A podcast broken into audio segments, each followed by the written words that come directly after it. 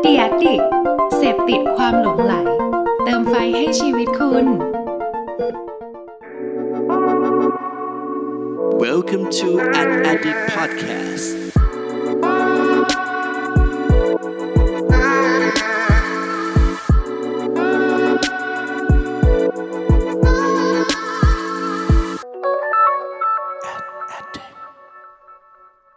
สวัสดีครับ ขอต้อนรับเข้าสู่ a d d i c t Podcast ตอนที่ 78 กับผม เพิร์ดพงปฏิภาสุขยืดครับ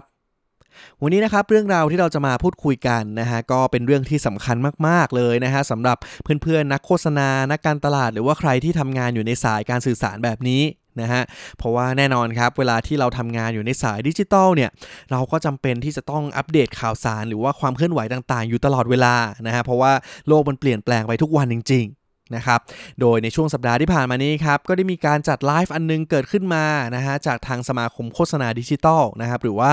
DAAT นะครับโดยในไลฟ์ครั้งนี้เนี่ยก็ถือว่าเป็นไลฟ์ครั้งที่ 4 แล้วนะครับมาในชื่อ DAAT Talk นั่นเอง นะฮะแต่ว่าในครั้งนี้ครับจะพิเศษกว่าครั้งอื่นๆ เพราะว่ามีการเปิดเผยงบไทย ad spending ต่างๆ ในส่วนของดิจิทัลด้วยนะครับว่างบประมาณการใช้จ่ายมูลค่าต่างๆ ที่เกิดขึ้นในวงการโฆษณาดิจิทัลเนี่ยมีมูลค่าล่าสุดอย่างไรบ้างนะครับรวมถึงมีการอัปเดตเทรนที่น่าสนใจต่างๆ จากพี่ๆในวงการดิจิทัลเยอะแยะมากมายเลย นะฮะผมเนี่ยก็ได้มีโอกาสฟังนะครับในหลายเซสชันแล้วก็พบกับสิ่งหนึ่งที่น่าสนใจครับ ว่าในอนาคตนี้นะครับมันจะมีการเปลี่ยนแปลงต่างๆ ที่เราเนี่ยจำเป็นต้องรับมือเยอะแยะมากมายแน่นอนนะครับดังนั้นเนี่ยวันนี้ครับผมเลยอยากจะสรุปออกมาครับเป็น 5 สิ่งที่ต้องปรับตัวเพื่ออยู่รอดในโลกดิจิตอลนะครับลองมาดูกันครับว่า 5 เรื่องนี้เนี่ยที่เพื่อนๆควรจะให้ความสำคัญเนี่ยมีอะไรกันบ้างครับ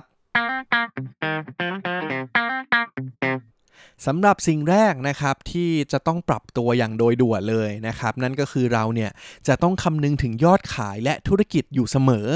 นะครับ เพราะว่าปกติแล้วนะฮะเวลาเราทำการตลาดออนไลน์เนาะมันก็จะมี Objective มีวัตถุประสงค์อะไรต่างๆ ที่แตกต่างกันไปใช่ไหมครับ หลายๆคนเนี่ยก็เน้นบัตเจตในการสร้างการรับรู้นะครับ หรือว่าการทำ consideration นะครับทำให้คนสนใจเลือกสรรสินค้าของเราต่างๆนะฮะแต่ว่า 1 เทรนที่มาแรงมากๆ แล้วก็จริง ๆ ค่อนข้างเห็นมาช่วงหลาย ๆ ปีที่ผ่านมานี้นะครับก็คือการที่นักการตลาดหรือว่าแบรนด์ต่างๆเนี่ยเริ่มหันมาโฟกัสในวัตถุประสงค์ที่เป็น conversion นะครับ หรือว่าเป็นวัตถุประสงค์ที่กระตุ้นการขายต่างๆเนี่ยมากยิ่งขึ้นนะฮะดังนั้นครับสิ่งนี้ก็สามารถสะท้อนให้เห็นว่าจริง ๆ แล้วปัจจุบันนี้เนี่ยเวลาการทำการตลาดในโลกออนไลน์นะครับเราเนี่ยบางทีใช้เม็ดเงินไปนะครับก็ไม่ได้สนใจเลยว่ามันมี return อะไรกลับมาบ้างนะฮะแต่ว่าตอนนี้ครับอย่างแรกถ้าเราจะปรับตัวแล้วก็จะทำการสื่อสารทำการตลาดในดิจิตอลให้มีประสิทธิภาพเนี่ยเราควรจะต้องคำนึงถึงยอดขายแล้วก็ธุรกิจอยู่เสมอนะครับง่ายๆเลยฮะแค่เวลาเราจะลงเงินซื้อแอดหรืออะไรต่างๆ ลงไปนะครับลองดูดีๆนะฮะว่าเอ๊สิ่งที่เรายิงโฆษณาแบบนี้ไปเนี่ยมันกลับมาตอบโจทย์ธุรกิจเราด้านไหนหรือเปล่า นะครับแค่นี้เลยฮะ และนี่ก็คือข้อแรกครับ คือคำนึงถึงยอดขายและธุรกิจอยู่เสมอนั่นเองครับและสิ่งที่ต้องปรับตัวอย่างที่2นะครับนั่นก็คือเราเนี่ยจะต้องใช้ Data ที่มีให้เกิดประโยชน์สูงสุดนะฮะทำไมต้องใช้ให้เกิดประโยชน์สูงสุดล่ะ Data มันจะหายากขึ้นเหรอ นะครับซึ่งคำตอบง่ายๆเลยครับ ยากขึ้นนะฮะเนื่องด้วยสิ่งหนึ่งครับผมเชื่อว่าหลายคนเนี่ยก็น่าจะได้ติดตามแล้วก็รู้ข่าวนี้แล้วนะฮะว่าจริงๆแล้วเนี่ยตอนแรกในช่วงกลางปีนี้นะครับก็จะมีนโยบายอันหนึ่งนะครับนั่นก็คือ PDPA นะครับหรือว่า Personal Data Protection Act เนี่ยซึ่งถ้าแปลเป็นไทยก็คือพระราชบัญญัติคุ้มครองข้อมูลส่วนบุคคลนะครับที่เขาเนี่ยตอนแรกจะมีการประกาศใช้ขึ้นมาในในตั้งแต่เดือนพฤษภาคมนะฮะแต่ว่าโชคดีก็ได้มีการเลื่อนออกไป นะครับดังนั้นครับหลังจากนี้แล้วถ้าสมมติว่าตัวมาตรการตัวพระราชบัญญัติคุ้มครองข้อมูลส่วนบุคคลอันนี้เนี่ยเริ่มใช้งานเมื่อไหร่นะครับข้อมูลต่างๆที่เราจะหาจากคนหรือว่าเก็บจากคนเนี่ยมันจะยากมากๆมากขึ้นเยอะมากๆเลยนะครับดังนั้นฮะตอนนี้เป็นช่วงเวลาที่เราเนี่ยก็จะต้องมีการหาวิธีการครับในการใช้ข้อมูลหรือว่า Data ต่างๆให้ที่เรามีเนี่ยให้มันมีประสิทธิภาพมากยิ่งขึ้น นะครับ โดยการหยิบจับเทคโนโลยีต่างๆนะครับมาใช้ให้มันเกิดประโยชน์นะครับ แล้วก็ต่อยอดมานะฮะตัวอย่างเช่นการทำ precision marketing นะครับด้วยการนำ Data ที่มีเนี่ยมาดูนะฮะว่าเอ๊ะจริง ๆ แล้วเนี่ยในอนาคตเนี่ยมันอาจจะมีพฤติกรรมอะไรที่เกิดขึ้นนะครับจากพื้นฐานที่เรามีอยู่นะทุกวันนี้นะฮะหรือการทำ optimization อะไรต่างๆนะครับที่ทำให้ Data ที่เรามีเนี่ยใช้งานแล้วก็เกิดประสิทธิภาพได้สูงสุดนั่นเอง นะครับดังนั้นตอนนี้นะฮะใครมี Data อยู่ในมือนะครับลองกลับไปทบทวนกันดูว่าเฮ้ยเรามีอะไรจุดไหนบ้างนะฮะแล้วก็ลองหาวิธีกันครับทำยังไงให้ Data ที่เรามีเนี่ยมันเกิดประโยชน์มากที่สุดนั่นเองครับและสิ่งที่ต้องปรับตัวอย่างที่3นะครับนั่นก็คือเราเนี่ยจะต้องหาวิธีใหม่ ๆ ที่จะทำให้คนเนี่ยพร้อมใจให้ข้อมูลแก่เรา นะฮะจริงๆ ข้อนี้นี่ก็สืบเนื่องมาจากข้อ 2 ที่ผมบอกไปเลยนะครับ พอมันมี PDPA นะครับ คนเราเนี่ยก็จะให้ข้อมูลยากมากขึ้นนะครับ เพราะว่าแบรนด์ต่างๆ เนี่ยเราจะต้องทำเป็นเหมือนฟอร์ม เป็นเหมือน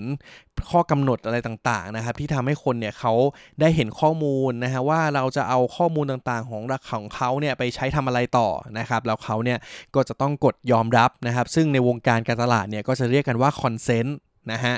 ดังนั้นครับตอนนี้เนี่ยคนจะต้อง consent แล้ว แปลว่าคนเนี่ยสามารถเลือกได้นะฮะว่าเฮ้ยฉันไม่อนุญาตให้คุณใช้ข้อมูลของฉัน ดังนั้นนักการตลาดครับตอนนี้เป็น challenge อันหนึ่งที่สำคัญของคุณมาก ๆ เลยนะฮะว่า เอ๊เราจะหาวิธียังไงที่จะทำให้คนเนี่ยอยากจะมอบพร้อมใจมอบข้อมูลเหล่านั้นเอามาให้เราอย่างเต็มใจ นะฮะ ซึ่งอันนี้ก็ผมเชื่อว่าแล้วแต่ความ creativity ของแต่ละท่านแล้วหรือของแต่ละแบรนด์แล้วนะฮะว่า เอ๊เราจะมีกลยุทธ์มีวิธีทำยังไงบ้างนะครับ ที่ทำให้คนเนี่ยเขารู้สึกว่า เฮ้ยฉันอยากจะมอบข้อมูลไปนะ เพราะว่าถ้าสมมติว่ามอบข้อมูลไปแล้ว ฉันก็อาจจะได้รับสินค้าหรือบริการหรือการนำเสนอข้อมูลโปรโมชั่น หรือว่าคอนเทนต์อะไรต่างๆ ที่มันเหมาะสมกับฉันจริง ๆ หรือเปล่า นะฮะก็ต้องลองหาวิธีการกันดูนะครับแต่ว่าอันเนี้ยผมคิดว่าเป็นสิ่งหนึ่งที่สำคัญมากๆเหมือนกันนะครับที่เราจะต้องปรับตัวนะครับนั่นก็คือเราเนี่ยจะต้องหาวิธีการใหม่ๆ ในการทำให้คนเนี่ยพร้อมใจให้ข้อมูลแก่เรานั่นเองครับและสิ่งที่ต้องปรับตัวอย่างที่4นะครับนั่นก็คือเราจะต้องเรียนรู้เทคโนโลยีใหม่ ๆ อย่างต่อเนื่อง นะฮะ เพราะปัจจุบันนี้ครับเมื่อโลกของดิจิตอลเนี่ยในอนาคตหรือว่าจริง ๆ ปัจจุบันก็เริ่มแล้วนะครับก็มีเทคโนโลยี 5G เข้ามานะครับแน่นอนครับพอ 5G เข้ามาแบบนี้เนี่ยการทำการตลาดดิจิตอลหรือว่าการใช้เครื่องมืออิเล็กทรอนิกส์สมาร์ทโฟน smart อะไรต่างๆเนี่ยมันจะมีการเติบโตขึ้นอย่างรวดเร็ว แล้วก็ชัดเจนมากๆแน่นอนนะฮะดังนั้นเนี่ยถ้าสมมติว่าเราเห็นโอกาสแล้วนะครับว่าอีกไม่นานนี้คนเราเนี่ยก็จะยิ่งหันมาใช้โลกออนไลน์ ใช้สื่อต่างๆภายในดิจิตอลเนี่ยเยอะมากขึ้นกว่าเดิมอีกนะครับ เราก็จำเป็นที่จะต้องเรียนรู้เครื่องมือนะครับหรือว่าเรียนรู้ทักษะอะไรต่างๆ ใหม่ ๆ เหมือนกันนะครับที่เราเนี่ยจะสามารถหยิบจับทักษะเหล่านั้นเนี่ยมาปรับตัวแล้วก็ใช้งานทำให้ตอบโจทย์ในการทำงานในโลกดิจิตอลได้ด้วย นะครับดังนั้นตอนนี้ฮะถ้าสมมติว่าใครมีเวลานะครับก็อย่าอย่าลืมนะฮะนอกจากจะทำงานอย่างเดียวแล้ว อย่าลืมหาเวลาในการเรียนรู้สิ่งต่างๆ เพิ่มเติมเหมือนกันนะครับไม่ว่าจะเป็นข้อมูลความรู้ต่างๆ หรือว่าการใช้เครื่องมือเทคโนโลยีใหม่ๆ ต่างๆ ด้วยนะครับเพื่อทำให้การสื่อสารหรือว่างานที่เราทำออกมาเนี่ยมันเกิดคุณภาพ แล้วก็มีประสิทธิภาพสูงสุดนั่นเองนะครับดังนั้นฮะข้อที่ 4 นี้ครับนั่นก็คือเราเนี่ยจะต้องพัฒนานะครับแล้วก็เรียนรู้เทคโนโลยีใหม่ๆ อย่างต่อเนื่องนั่นเองครับ และสิ่งที่ต้องปรับตัวอย่างที่5นะครับหรือว่าเป็นอย่างสุดท้ายในวันนี้นะครับนั่นก็คือการที่เราจะต้องใช้ทรัพยากรที่มีให้คุ้มค่าที่สุดนะฮะ โดยทรัพยากรที่ผมพูดถึงนี้นะครับอย่างแรกเลยนะฮะนั่นก็คือคน นะครับสำหรับผู้บริหารองค์กรหลายๆท่านนะฮะอย่างที่เราเห็นในช่วงวิกฤตเนาะพอมีรายได้เข้ามานะฮะก็ต้องหาวิธีการในการลดรายจ่ายนะครับเพื่อให้ธุรกิจเนี่ยอยู่รอดนะฮะก็อาจจะมีความจำเป็นต้องลดปริมาณคนบ้างนะครับหรือว่าหลายๆคนเนี่ยก็อาจจะต้องมีการปรับเปลี่ยนรูปแบบวัฒนธรรม หรือว่ารูปแบบการทำงานปรับเปลี่ยน business model ต่างๆ เพื่อให้มันตอบโจทย์สถานการณ์ หรือว่าสิ่งที่เกิดขึ้นในปัจจุบันเนี่ยมากยิ่งขึ้น นะฮะ โดยจริง ๆ แล้วครับหลักการนี้นะฮะก็น่าจะเป็นหลักการอันหนึ่งที่หลายคนน่าจะเคยได้ยินนะครับ นั่นก็คือ lean and agile นะครับ โดยถ้าวิธีการง่าย ๆ และอธิบายให้เห็นภาพง่าย ๆ เลยนะฮะก็คือหลังจากนี้ครับเวลาเราจะทำอะไรก็ตามนะครับ ไม่ว่าจะเป็นโปรเจกต์ใหญ่โปรเจกต์เล็กองค์กรใหญ่องค์กรเล็กอะไรต่างๆนะฮะเวลาที่คุณจะทำอะไรเนี่ยลองกลับมาทบทวนดูนะฮะว่าเฮ้ย ถ้าสมมติว่าเราเนี่ยจะทำอะไรออกไปแล้วเนี่ย ถ้าลิสต์สิ่งที่มันเกิดขึ้นทั้งหมด หรือว่าต้นทุนอะไรต่างๆ ที่มันต้องมีทั้งหมดแล้วเนี่ย อะไรบ้างที่มันไม่จำเป็นนะฮะก็ให้ตัดมันออกไปเลยนะครับต้องทำให้มันลีนมากที่สุดนะฮะก็คือมีความจำเป็นเหลือที่มันเฉพาะเจาะจงมากๆจริง ๆนะครับ แล้วก็ใช้สิ่งเหล่านี้นะครับทำให้มันเกิดประโยชน์สูงสุดนั่นเอง นะฮะดังนั้นผมคิดว่าในอนาคตนี้เนี่ยก็คงต้องมีอีกหลากหลายองค์กรนะฮะที่ต้องปรับตัวกันต่อไปนะครับ แต่ผมเชื่อว่าถ้าสมมติว่าเราหลาย ๆ คนนะครับเริ่มปรับตัวจากการทำงานโปรเจกต์ของเราเองก่อนนะครับ ผมเชื่อว่าก็จะสามารถช่วยเหลือองค์กรได้เหมือนกันนะฮะดังนั้นครับสิ่งที่อยากจะฝากไว้ข้อสุดท้ายนี้ครับ นั่นก็คือ